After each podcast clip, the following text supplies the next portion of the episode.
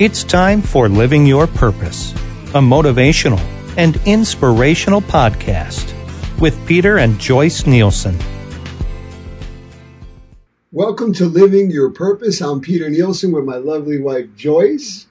And today is a special day. I have uh, someone who I call friend, uh, Stephen Shaya. And, um, you know, he's just an amazing man. I call him the Rainmaker because he's got this um, amazing company and he's the executive servant leader at J&B Medical, a global healthcare solutions company founded in 1996 by his family and his role is to oversee all the strategies. And I'm going to let him really talk about this because I had physical therapy businesses throughout the state of Michigan and different places in the country. And all the physical therapy devices and stuff, believe it or not, came from J&B Medical. Never to think I would be dearest best friends with the man himself, with so without further ado, Stephen, thank you so much for being on Living Your Purpose. thank you, Peter. Thank you, Joyce. It's truly an honor, and and I cannot just share with your audience how much love and respect I have for, for both So it's truly an honor to be on on here today. Thank you. It's such a pleasure to finally meet you. I hear so much. oh, thank you. Thank oh, you. Thank you. Yeah. So, can you share with us a little bit of background about your family? So, my mother was one of 12 children. Uh, one of her one of her, her siblings passed away at a young age. My grandmother was a midwife. And while number 12 was in utero, um, she was delivering thousands and thousands of babies in a small enclave in Iraq called Tel Keppe, which is where there was a lot of Iraqi Christians, but also uh, people from many other religions and faiths. And my grandmother raised all of these children on her own because her husband, when when, when number twelve was in utero, died from a hunting accident, and she was the epitome of servant leadership. She she went to people's homes at all hours of the night. Now, remember, back in the day, in the 1960s, there wasn't just a community hospital where you could just go to. And so she would go to their homes. She would deliver these babies many, many times. Um, they didn't have the money to. Um, they they didn't have the money to to um, to pay her, so she bartered for either food or some other services. Um, and when I think of my grandmother, she had so much wisdom so when they were getting ready to leave, it would have been a political issue for them to leave, especially because she was a critical part of the community. She was the only person doing deliveries there, but it was time for the family to leave. So she sold all the items in their home and she told the sisters from the nearby church who was supposed to get what. They got the monies from the people and they bought these gold bracelets and they put each one of the children was wearing the gold bracelets when they came to the United States. So they literally had everything that they were worth. Um, uh, they literally had everything that they were worth, um, um, you know, on them. And uh, when they came to the United States, and my mother uh, was was you know one of them, and she they came here in 1966. She met my father in 1967. Uh, they got married, um, and uh, they had me in 1970. And my memories of my grandmother were she had so much joy and richness. She didn't have anything materially when she came here to the U.S., she gave everything to her children. So she would go live with the different children, um, helping them as they were having families, having children. Um, she literally had almost nothing materially, uh, but she just there was so much joy and so much richness in giving and helping. Um, it is very surreal to me when I meet people that say that my grandmother delivered them. So it's kind of interesting. Oh, your grandmother delivered me. It's a little bit of a different bond than than maybe different things that we have today, like you know, liking or having affinity for a certain sports team. my my father was um, he came here in in his early twenties under political duress. He was getting a lot of flack uh, for you know being kind of a high profile Christian, and um, and so he made the, the move to leave Iraq. My grandmother begged him not to leave because she said once you leave under these circumstances, you're never going to be able to come back. And uh, my dad left. He didn't know anyone here in the U.S. Uh, at the time. He landed in the U.S.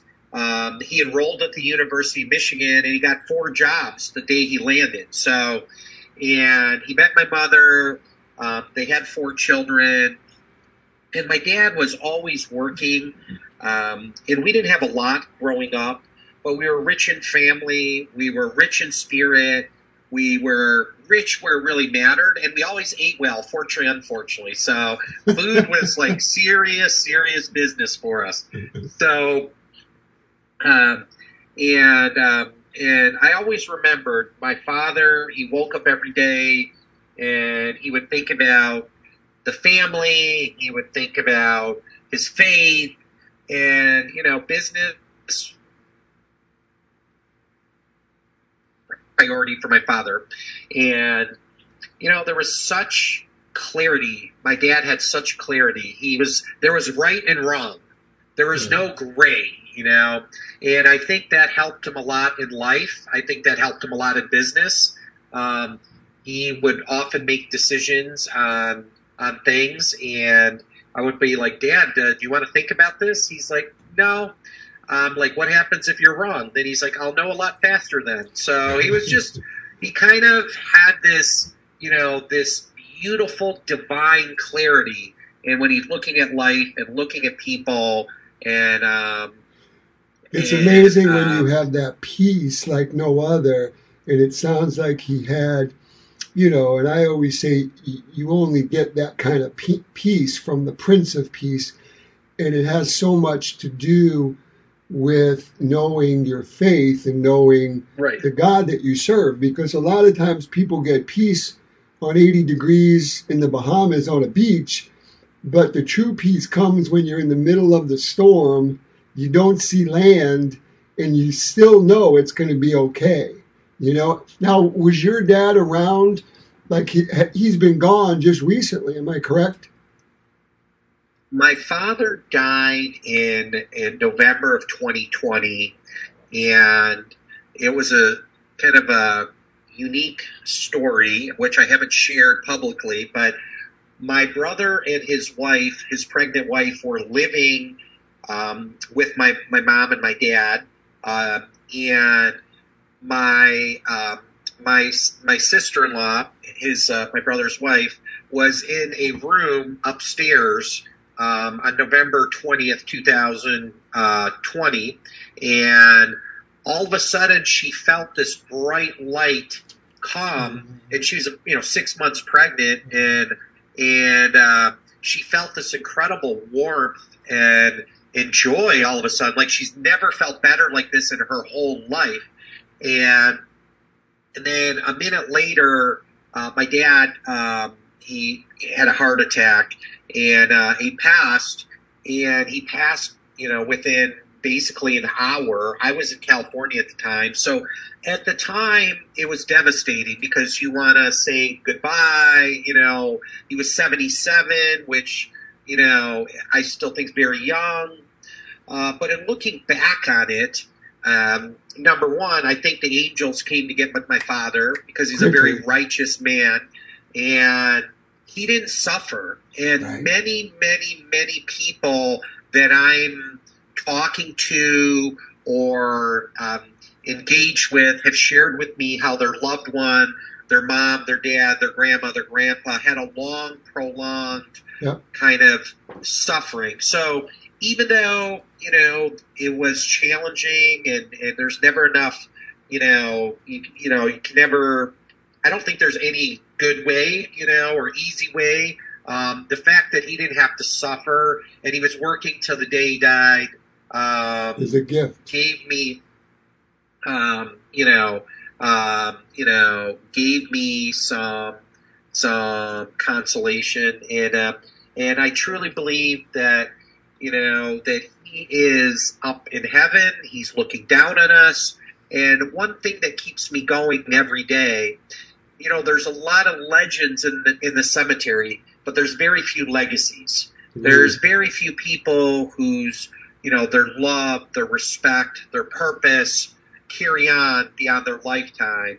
And I truly believe in every part of my being that my father is one of those people, and uh, and I'm very blessed to have him, you know, be my father. Uh, very blessed to have him. Um, uh, very blessed to have him.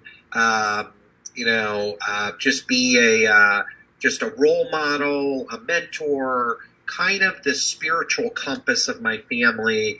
I mean, I'm just so blessed in so many ways. So um, everything that we've done, whether it's in our family, whether it's in our business, um, you know, those those uh, my grandmother and my my father, their their love and their faith continue on in all of us. You know, and and listening to you and knowing you, you know, and getting to know you, you've been a blessing to so many people that you touch their lives, including me. You know, there's so much about your personal background. I mean, you're so humble. You know, I'm I'm asking to have a meeting with Stephen, and he's like, "Well, you know, I'm I'll be in. I think it was in Dallas or something, or." And he's like, "I was like, so you're going there for a meeting?" He's like, "Well, I'm I'm gonna I'm gonna be with the Bushes, you know." Yeah, or or the, I'm, I'm traveling. Where are you traveling? Oh, I'm with the Pope in the Vatican, and it's like God has blessed you as such a rainmaker. You're a giver. You, you're you're so compassionate with your heart, and um, can you just share? I mean, you know, I, we'll talk about J&B and, the, and your history with the business, but a lot of businesses are successful because of the heart and soul of the people that walk those hallways, and you are a big part of that. Wow. Well, thank you for those kind words. Um, again, it, it comes from my mom, my dad, my grandma, and I've had many mentors um, that have have played uh, very important instrumental roles on my journey. I think our journey, I know our journey really is a journey of faith. Um, you know, uh, Martin Luther King, and I, you know, I love quotes, but Martin Luther King uh, said, "You take the first step, even though you don't see the whole staircase." And I think, in many ways, that epitomizes our family. Um, we, you know, many times, you know, uh, when you look forward on your journey, things don't look clear. Uh, but when you look back, it all makes sense. You know, why did I have to go through this? Why did I have to endure that? Um, and you know, I think for us, I mean, we failed more than we succeeded. Uh, we have more scars than stars, but every failure, God was setting us up for success. And we had to learn a lesson. Sometimes it was a little harder than it maybe should have been because uh, we should have heard the lesson before. But I truly believe that everything on your journey happens for a reason. Our meaning, our purpose, the reason why God put us on this planet is to make healthcare as affordable and accessible to as many people globally as as we can. That's our calling.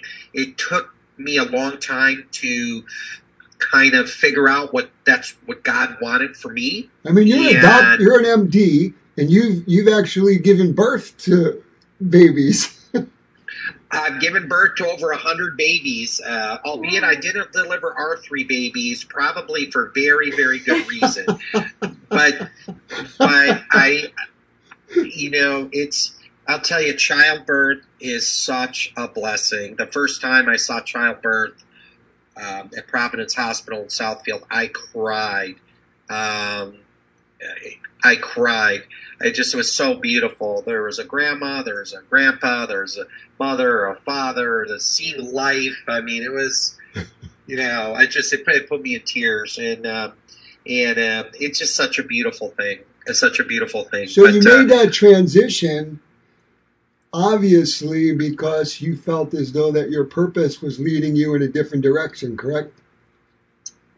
Yeah, I was totally, totally, uh, you know, it was all God. I had graduated medical school in 1996. My um, father had um, sold his medical lab business for, at that time, a, a lot of money. And he was retired for about five weeks. And then my mother basically said, "You need to go do something." so she kicked him out of the house. Uh, and he, he couldn't get back into the lab business, so he started a medical supply business. And I used to come home. I kind of knew that I wanted to stay local. So in medical school, you have um, at your last year, um, you have time to go interview. You get three months, and I already knew I wanted to stay local. I knew where I wanted to go, so it was a relatively easy process for me. Um, and you know, I would go see my dad. Um, you know, I would I'd go home to see my parents, and and every time I go home, my dad was getting the business from from. Uh, uh, and I remember one in particular. I don't want to say who it is. Uh, she's like, you know, you should uh, forget the medical business. You should go into the gas station business. Now, today, of course, she doesn't remember that. She just she always believed that we were destined for greatness. So, uh, but but anyway, uh, so and you know, you know, my dad was a very proud man, and he, you know, he really believed that the medical arena was what his his calling was, and uh, so I had some free time, and I went to go see him, and uh, one day, and um, it was a 400 square foot facility. Um, in Southfield, Michigan, right on Southfield Road. And I remember he was on the phone with a customer and he was talking with his customer for like an hour. And, you know, my dad had a thick accent. He's like, hello, my friend. And he's talking and he's, you know, back and forth. And, and, um, and he finally got off the phone after an hour and, uh, he's like, son, what do you think of J and B? I'm like, Dad, this could be big one day. And he's like, really, really? And I'm like, yeah, dad I think it'd be big, and I have a lot of time on my hands, and I could help you. And he didn't really like that part of it at the beginning, but it was kind of fun working with him. Um, I worked with him for three years, and then I um, I went back and did my uh, residency in family practice. I did a fellowship in occupational environmental health, and uh, and um, and so um, so anyway, um, it was a um, it was a um, you know great blessing to work with him.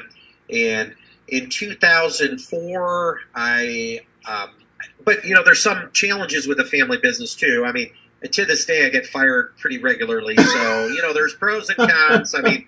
Fortunately, I have three grandchildren for my mother, so a little job security on, on many, but not all occasions. Um, but I was uh, in 2004. I had graduated. I was making really good money. I was single, you know, and I had this six month period where I was like, wow, this is, uh, you know, you know, this is kind of fun. This is kind of easy. And of course, you know, I get the call from my dad, son, we need you.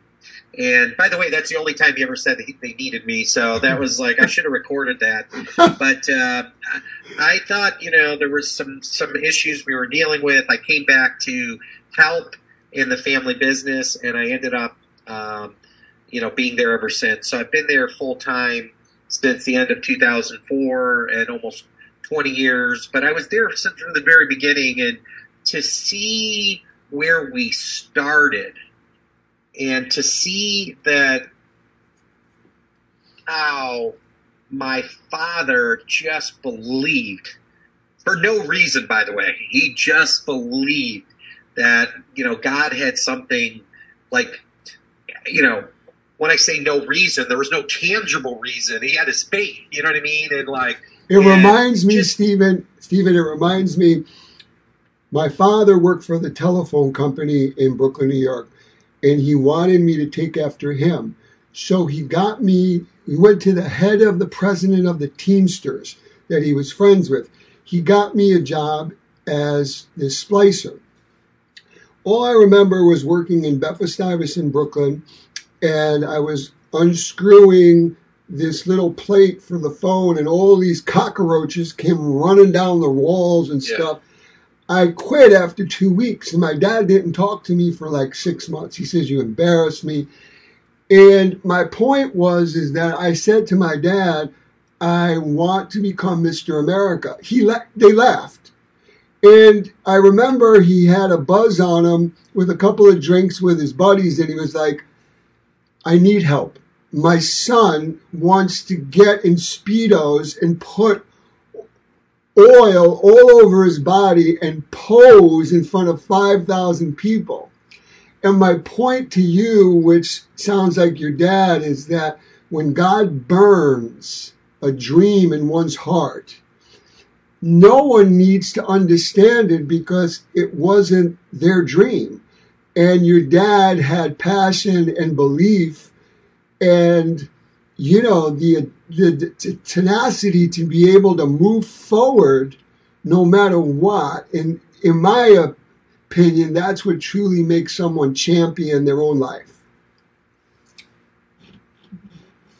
I understand. I understand. Well, look, um, I I couldn't agree more. And and you know, one message to I know you have a lot of followers all over the world is you know, especially for the young folks, be open to you know, we think we've got it all planned out, right? I thought I had it all planned out going.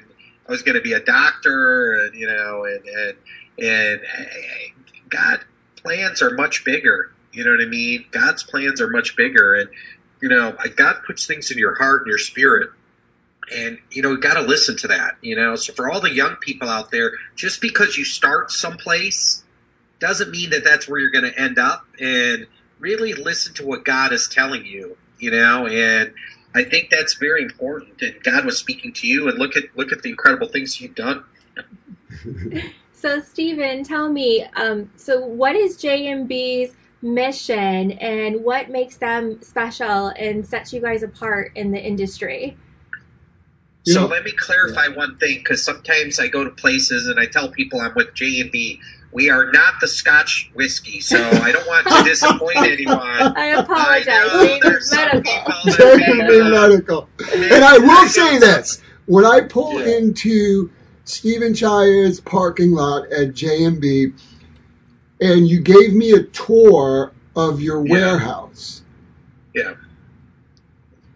you Amazon's got you got nothing on Amazon, and Amazon's got nothing on you. It's like a mile long. You literally could get in a truck and drive through your warehouse, and it would take you like literally two hours to see everything or more.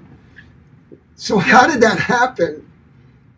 So we we kept uh, we kept growing. I think uh, one message for for us from us is that we kept jumping into things that we didn't really know what we're doing, uh, but we kept you know with God's grace we kept figuring it out. So we started off as a B2B, selling everything that goes in uh, goes in a hospital, pharmacy, physician's office, supply equipment, pharmaceutical, and and then we got into kind of some niche businesses. Um, we got into emergency medical supplies, which is like a niche. We sell to police and fire department. We got into animal health, which is a big, big area. You know, people spend more on their animals than they do themselves. In 2003, 2004, we saw a lot of inefficiencies in the supply chain. so we would buy a wheelchair for ninety dollars from a for, from a manufacturer. We would sell them to a provider for one hundred twenty five dollars. They would bill the insurance company five to eight hundred dollars, and we're looking at this and just trying to figure this out. I, you know, I know a little bit about hummus, but geez, we're on the wrong side of this whole equation here. We're Middle East Christians, so for those of you. Uh, we use hummus as a metaphor for good food, good times, good fortune. Uh, just to clarify that, so so the proverbial hummus, uh, we're looking at it. It was uh, it was a little hard to figure out. So we had a thesis in 2003, 2004. We were never going to be the manufacturer at that time, but could become a hybrid of a distribution fulfillment company, a company good with procurement and logistics. Um, and a provider providing some sort of clinical services and billing the third party insurance company. Um, so, um, anyway, uh, we, we used that model. We won a contract with the state of Michigan, which we saved the state of Michigan $212 million hard dollar savings over 12 years. Um, their numbers, we did the same in Wisconsin, we did the same in Indiana. The OIG did a report saying our programs were um, uh, almost 50% uh, improvement, clinical outcomes, quality, costs in the rest of the United States. So that was kind of the catalyst for us to get into payers across the United States. Today, we reach 260 million covered lives via our insurance contracts today. Um, we have uh, a mail order pharmacy licensed in 48 states uh, today um, kind of being able to provide the medical and the pharmacy. And then we have a telemedicine telehealth company. Uh, we do virtual visits around the world. Now, interestingly enough, the last several years of my father's life, he was all about telemedicine, telemedicine, telemedicine. He spent probably the majority of his time uh, talking about telemedicine because we had projects. We were taking care of millions of patients around yeah. the globe. Many of them never had access. Yeah. That's in the midst of COVID, right? When he passed, yeah. Yes, yeah. yeah. So and so we were taking care of millions and millions of patients, and uh, it would always. My dad thought telemedicine was a second coming. You know, And I mean, he just and it would crack me up because I'm like, Dad, uh, you know, you want to be a, you know, change the world with telemedicine, but you can't turn your computer on and off. You know, but he had such faith, he had such belief my father and his belief was just doggedly he just believed and um, and so now we literally take care of patients around the globe. Um, and again our meaning our purpose is to provide affordable and accessible health care to as many people uh, as we can um, you know uh, as possible. And um, and and so it's it's been a blessing. It's been a blessing. My father you know he, I feel his presence you know, every day in our office. I, I know exactly when he, where he fired me all the time. Um, and, uh, but you know, we get a lot of people around the globe come visit us and, and it's truly an honor, you know, and we look at it, we're just stewards of the blessings, you know, we are just stewards of the blessings. So when you say that, oh, we get to meet all these people and do all these amazing things, it's not us it's all God. You know, God's bringing us together with these people, and that the people that you know that you know as it says in proverbs iron sharpens iron and meeting people like you peter and you joyce and and being around people that we can go out and you know uh, do good in the world in the, in the name of of our lord and savior is is just an honor. It's amazing. You know there's a lot of people out there that want to get out of the bondage and be entrepreneurial. And you know here I mean, I came into your office, I met your sister, and I met your your brother, and you have this conglomerate, huge business that's so family oriented. And for all the people that are trying to get into business or that have fallen short and are just having a tough time, what would be that message of hope that you can give them? Because you've been through a lot yourself. So my my one advice to your listeners: chase your passion, and you find your purpose. And so find the things and the people that energize you, and and pursue those because I believe those come from God. And there's a lot of ways to make money. There's a lot of ways to make a living. But if you don't find something that energizes you, if you don't find something that speaks to you, um, because I believe that's God speaking to you, then when the inevitable challenging moments come in, you're not going to, you know, you're not going to persevere. I think when you find those situations, whether it's with people, whether it's with opportunities, whether it's with businesses, when you find those things that really, really, really speak to you, um, I think, and energize you and excite you, you know, you're finding the things that you're passionate about. That's when you find your purpose. Yep. And you know that's that's you find what your purpose. that's what this show is all about. I mean, it's like we were born on purpose for a purpose, and a lot of people will live life on the sidelines because life has beat them up and they lose their hope. They get jaded, desensitized. But you know, a, a great example is like, you know, even this lovely woman, my wife. Um, I've lived an amazing life, but when you do surround yourself with people that are filled with God's love and light and hope and joy, this woman motivates me, and I'm the motivator. and even someone like you, Stephen, you know, you get to a point in your life where you can work with whoever you choose to. And what a blessing to, you know, be able to have you as a friend and, and just be able to bounce off things off each other. Because, like you said, iron does sharp, sharpen iron. And um, it's just, a, it's a beautiful thing. And it's, it's accessible to anyone. But we need to speak life into ourselves. We need to truly prophesize, good or bad, what's going to happen tomorrow.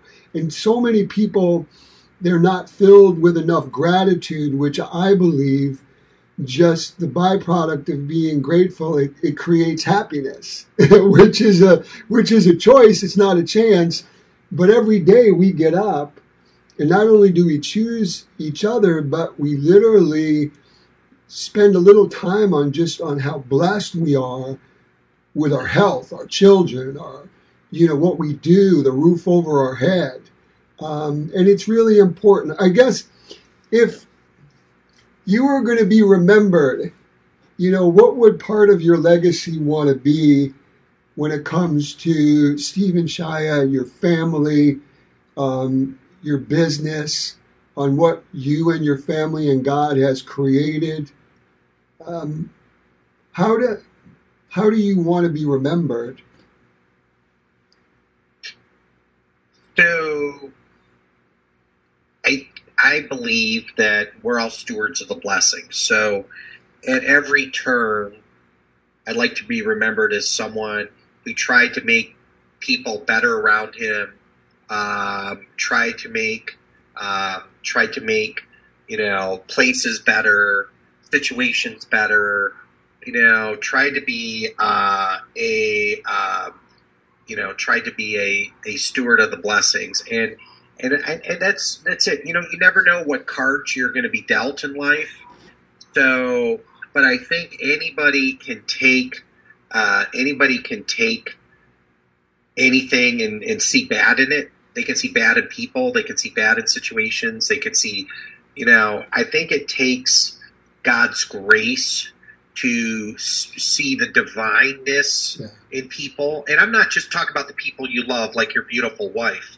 I'm talking about difficult people, difficult situations. I'm talking about taking situations that that are that are you know challenging situations and seeing beyond and seeing that there's a reason why this is happening and maybe there's lessons that need to be learned. And and you know what? I used to see difficult people in situations a lot differently. I used to look and say hey why is so and so being difficult? Why is this so complicated? Why why does it have to be so hard? But then i changed my mindset. I'm like look god made me for this. That's what god made me for. He doesn't give you anything you can't handle. Yes. so when it's a difficult person, when it's a difficult situation, when it's a it's a you know one of those moments. I think that's how you grow. That's how you learn.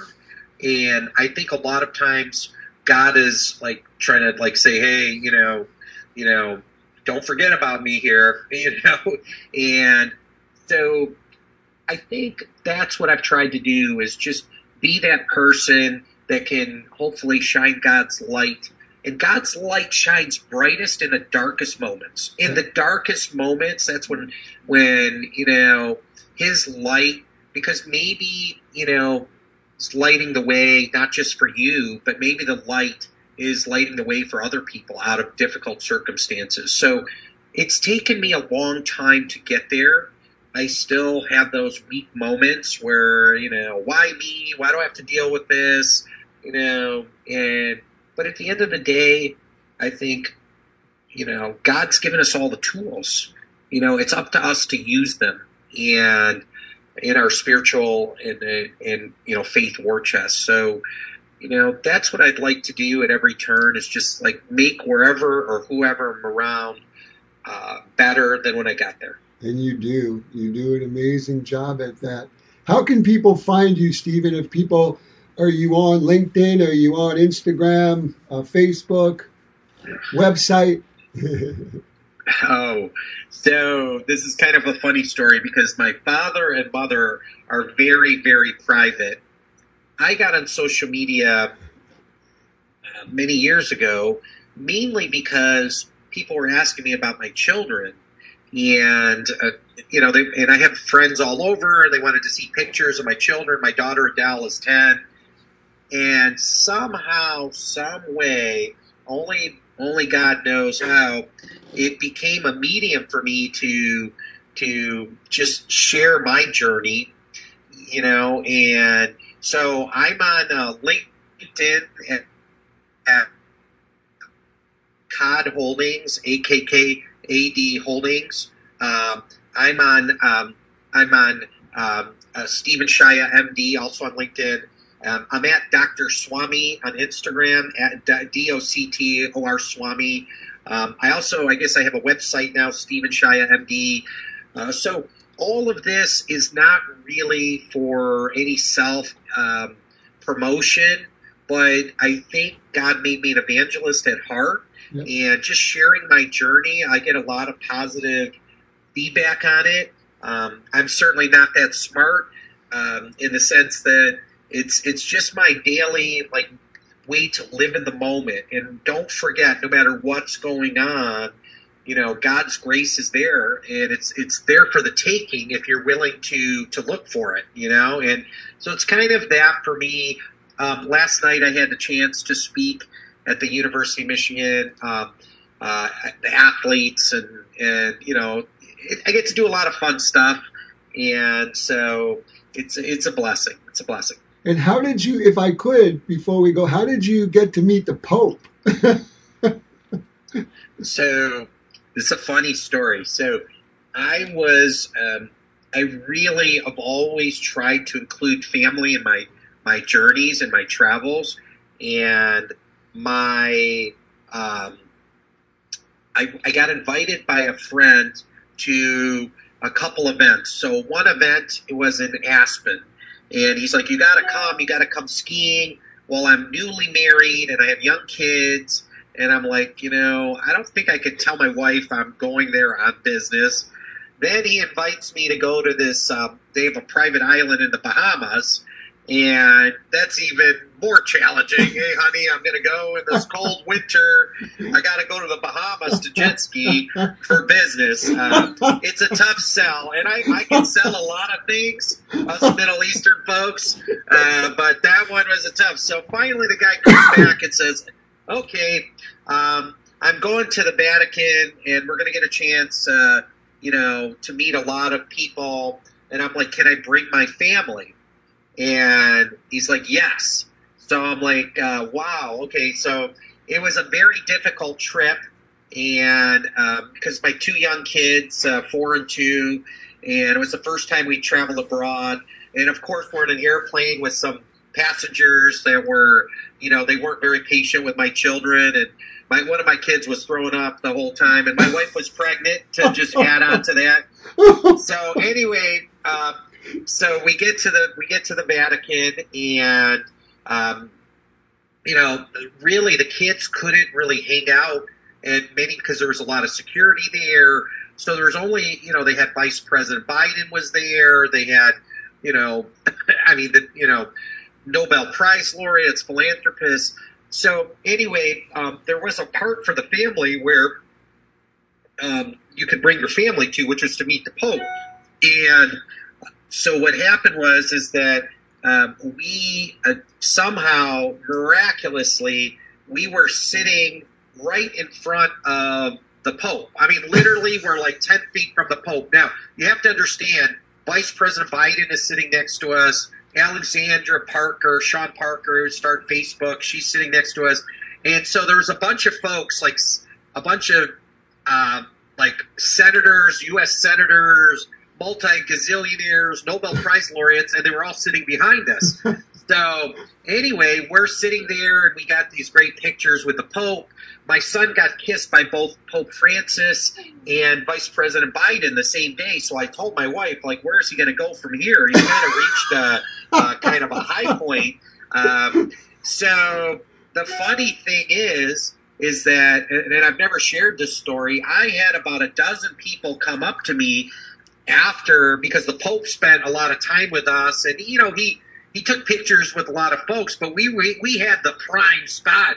So I've literally got senators and these multi billionaires and all these people coming up to me, and they're like, "Hey, uh, I got a question for you.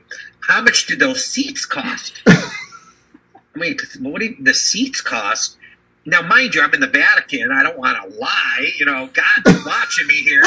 So I, you know, and I'm like, I don't know what to say because I don't want to cause an issue, you know, like, because uh, we didn't pay anything. Um, I, I don't want to tell kids because they were, you know what I mean? Like, uh, so I, fortunately, I, I, you know, I just said, you know, I, I, I, that's between God and I, and I so I deflected. So because uh, I, you know, did a little uh, didn't want to lie, but didn't you know didn't want to say I didn't pay anything. We had the best seats in the house. You know, sorry, um, but or I picked out my kids. You know, but uh, uh, thank God I had beautiful children and a beautiful wife, and uh, it was a special moment. And um, and we've had many of those moments. Uh, many of those moments, uh, you know, and, and it's it's just it's an honor, and we just want to do whatever we can to uh, to you know glorify um, you know God's name. So, well, we just appreciate you being a guest today.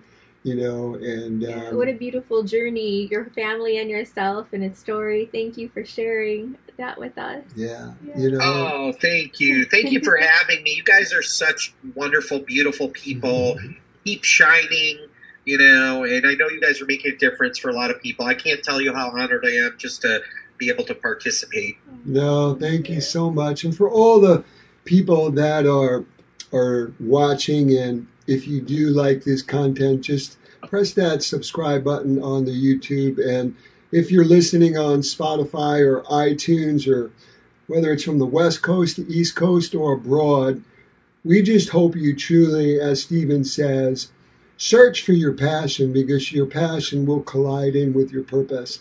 And there's no greater sweet spot in your life than truly living on purpose, uh, for a purpose. And we're all individuals, we're all one of a kind, and we all have amazing gifts, talents, and blessings. So we just hope that each and every one of you whatever you're going through, you move forward, you have faith, you speak life into yourself. And may God continue to protect you, Stephen, direct you, your whole family. So we just thank you for being on Living Your Purpose with this lovely woman, Joyce, and myself. So thank you, my friend. God bless you guys. God thank bless you for having me. Be good.